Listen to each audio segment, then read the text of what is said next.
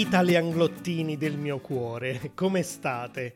Io bene e oggi ho pensato di farvi fare un viaggio con me indietro nel tempo per mostrarvi com'era la vita degli italiani nei mitici anni Ottanta. Vedremo quali erano le mode e le tendenze nella società di allora e come si viveva prima che la moderna tecnologia cambiasse completamente la nostra quotidianità. Proprio perché l'argomento è molto vasto e per evitare un episodio lunghissimo che magari vi potrebbe annoiare e il cui studio richiederebbe troppo tempo, l'ho diviso in due parti.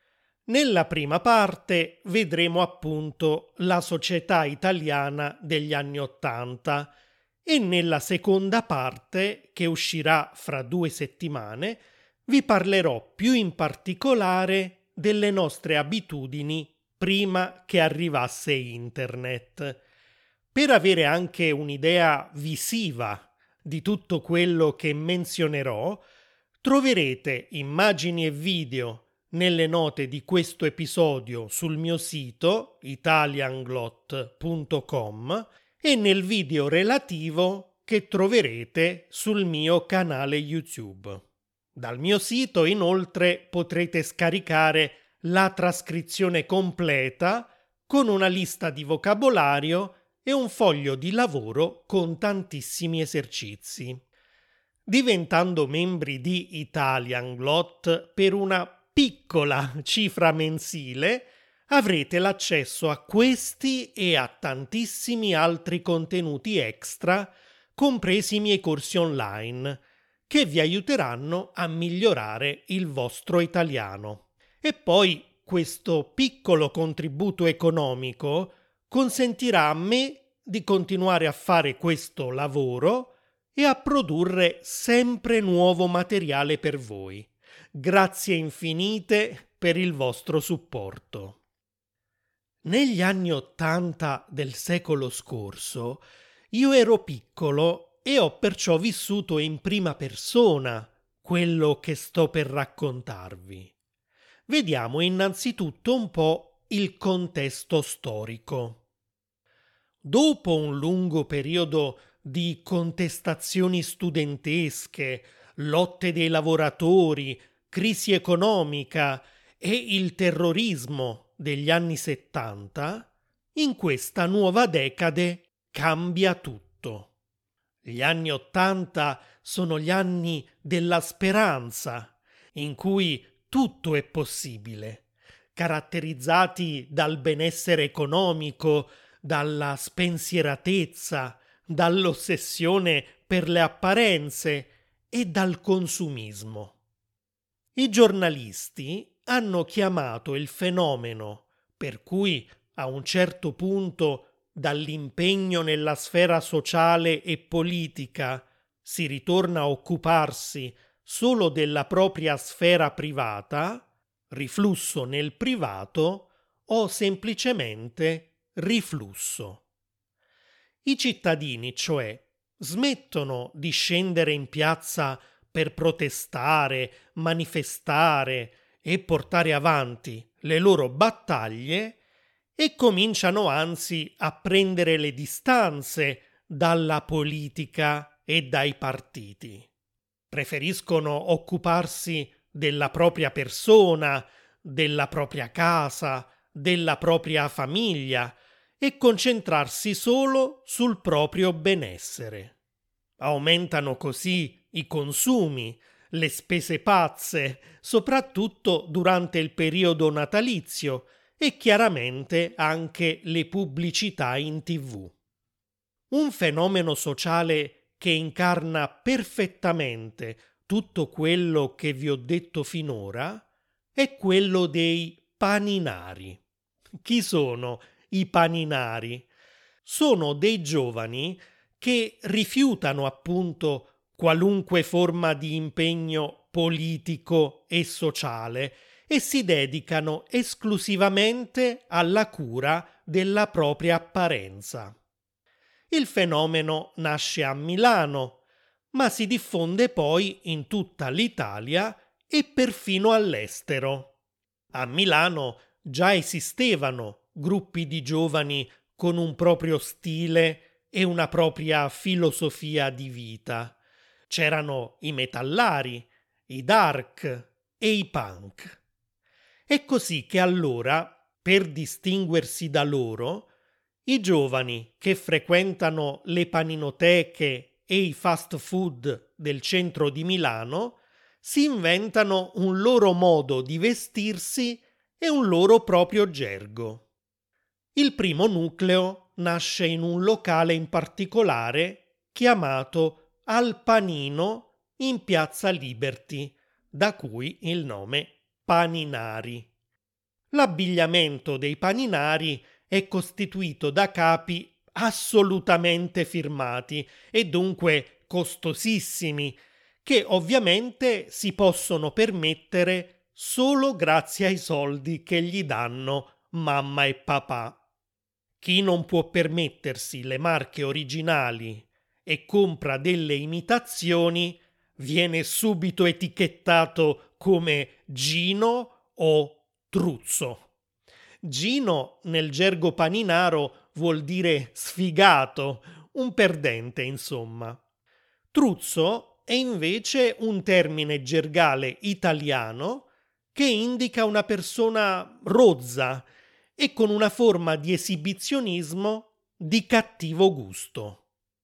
Un completo paninaro può dunque consistere in un giaccone imbottito di piumino d'oca, detto anche semplicemente piumino, di marca Moncler, un maglione Benetton, una camicia a quadri Naioleari, un jeans Levis, una cintura di pelle El Charro, marca molto alla moda in quegli anni, ma che oggi non esiste più, scarponcini Timberland, occhiali da sole Ray-Ban e zaino Invicta. I colori sono vivaci, chiari. Le camicie sono di taglia larga, infilate nei pantaloni e con risvolti alle maniche. Gli abiti attillati sono considerati ormai superati e sgradevoli da vedere. I pantaloni si portano a vita alta e anche qui con risvolti che lasciano scoperte le caviglie. Le ragazze paninare in gergo vengono definite sfitinzie o squinzie. Sono fissate con la moda, non troppo intelligenti e molto civettuole.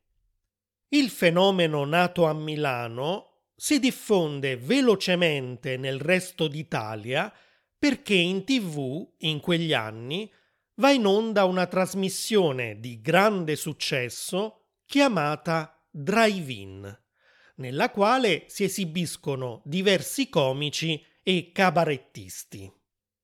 Uno di questi, Enzo Braschi, interpreta proprio un paninaro di quegli anni. Ovviamente si tratta di una parodia in cui Braschi mette in evidenza tutti gli stereotipi ed esagera nell'uso del gergo paninaro, che però così si afferma ancora di più tra i giovani.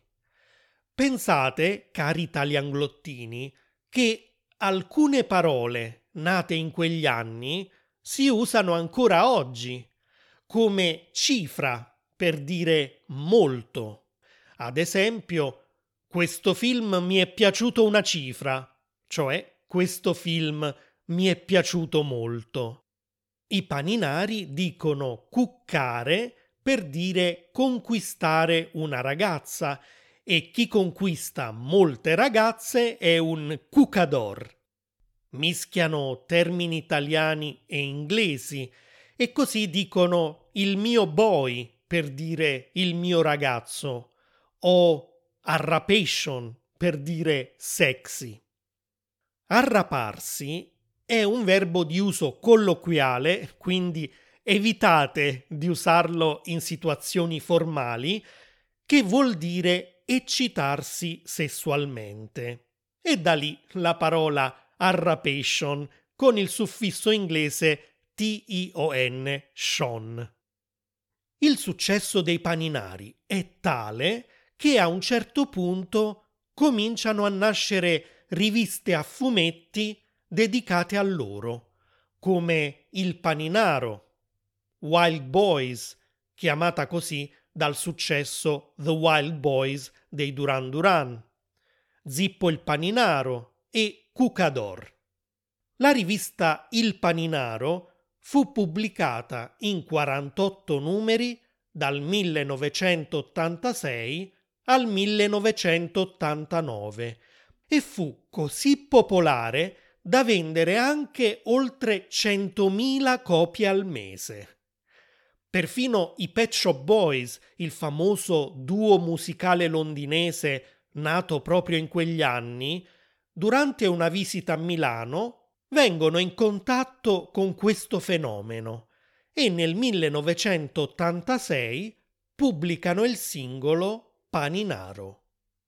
Senza essere necessariamente paninari, negli anni Ottanta del consumismo e del benessere economico ci si vede spesso in gruppo e si esce per frequentare i bar del momento, le discoteche e i fast food.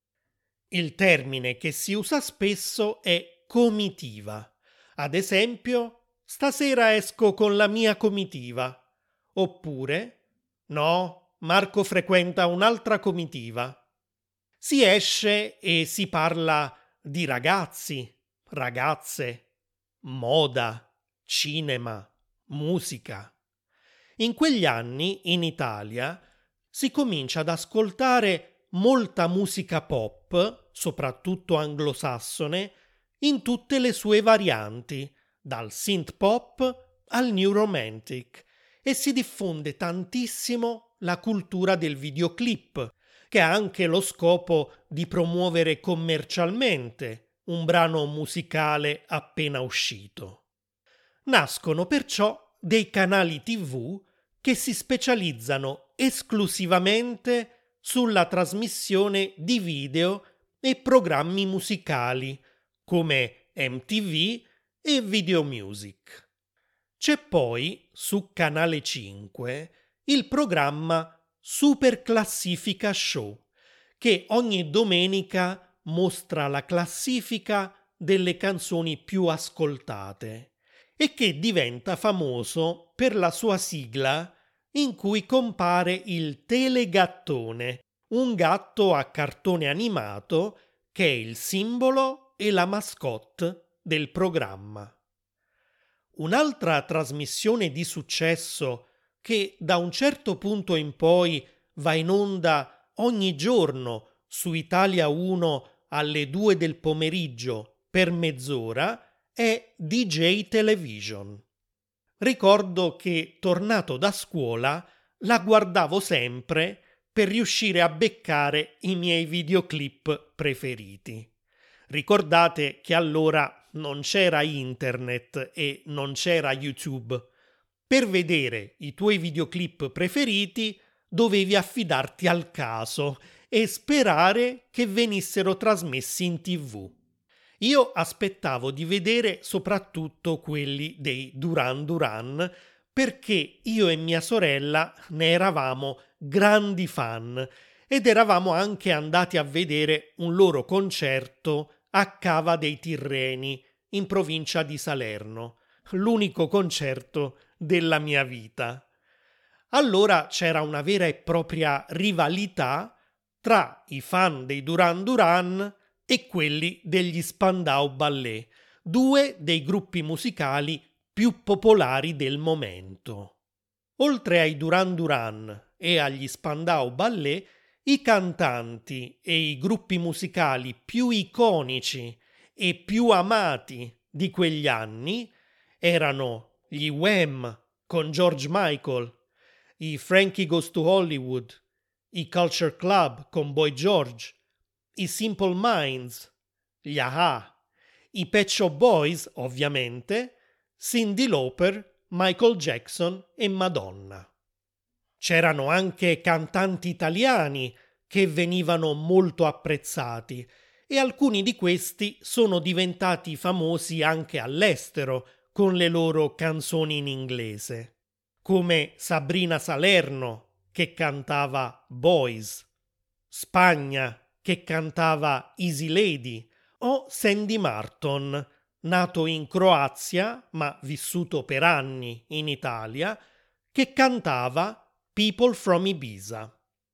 Molti di questi cantanti venivano prodotti da Claudio Cecchetto, che era anche uno dei presentatori di DJ Television. In quegli anni era una personalità molto conosciuta dagli amanti della musica, perché appariva spesso in tv e anche perché nel 1981 arrivò in testa alle classifiche con una canzone un po' stupida, ma diventata un tormentone estivo che si chiamava Gioca Jouet. La particolarità era che questa canzone si ballava in gruppo mimando una serie di azioni che Cecchetto elencava, come dormire, nuotare, autostop e così via. Dato il grande successo dei Duran Duran, in quegli anni uscì anche un libro e di seguito un film tratto dal romanzo che si chiamava Sposerò Simon Le Bon. Divenne un vero cult perché l'autrice Clizia Gurrado, che è anche la protagonista del romanzo, fan persa dei Duran Duran e innamorata di Simon Le Bon, il leader del gruppo, scrisse il libro a soli 16 anni, quando era ancora una semplice studentessa al liceo Berchet di Milano. Se guarderete il film, potrete farvi un'idea di com'era la vita in Italia in quegli anni. Vedrete come si vestivano e si comportavano i paninari. Insomma, farete un vero e proprio viaggio indietro nel tempo. Non so se un giorno il film verrà cancellato da YouTube, ma per il momento è lì e vi lascerò il link nelle note dell'episodio. E già che stiamo parlando di cinema, quali sono stati i film icona degli anni Ottanta? senza dubbio Dirty Dancing, Flashdance, La storia infinita, Il tempo delle mele, Top Gun, Ghostbusters e E.T. l'extraterrestre, tutti film che descrivono benissimo l'atmosfera di quell'epoca piena di ottimismo e speranza. Sì, perché i protagonisti della maggior parte di questi film vivevano sempre un lieto fine, riuscendo a dimostrare il loro valore al resto della società e a riscattarsi a dispetto delle difficoltà della vita e di chi li denigrava o li ostacolava. E poi, sempre per ritornare alla musica, molti di questi successi cinematografici erano anche accompagnati da colonne sonore fantastiche, con canzoni che sono rimaste impresse nella testa degli italiani di allora e di oggi, come Time of My Life da Dirty Dancing, What a Feeling da Flashdance, The Never Ending Story cantata da Limal che era il tema principale della storia infinita, o Reality, canzone interpretata da Richard Sanderson e che faceva parte del film francese Il tempo delle mele, un film romantico, adolescenziale con Sophie Marceau, il cui titolo originale era La Boom, ovvero La festa. Quanti lenti sulle note di reality hanno ballato i teenager italiani alle feste organizzate in casa di amici con il compagno o la compagna di classe per cui avevano una cotta. E a proposito di feste, ricordo che aiutai una mia amica del liceo a organizzare una festa di carnevale a casa sua e passai ore e ore ad aspettare con grande pazienza che trasmettessero su DJ Television le hit del momento in modo da creare una compilation di video musicali da riprodurre poi alla festa sulla tv della mia amica. E ricordo anche che, in quanto fan dei Duran Duran, quando è apparsa la canzone Skin Trade, uscita proprio quell'anno, ho cominciato a ballare imitando Simon Le Bon, mentre tutti i miei amici, disposti in cerchio intorno a me, esultavano e battevano le mani al ritmo di musica. Bei tempi. Per oggi ci fermiamo qui e, come promesso, continueremo la prossima volta vedendo in particolare com'era la vita prima dell'arrivo di Internet. E voi, cosa sapete degli anni Ottanta del vostro paese? Li avete vissuti o non eravate ancora nati? E se li avete vissuti, cos'era popolare in quegli anni? Che musica si ascoltava? Che film si guardavano? Raccontatemi tutto e magari leggerò le vostre risposte nei prossimi episodi. Potete scrivermi sia per email a italianglot-gmail.com che lasciare un commento su YouTube, su Instagram o su Facebook. Ciao!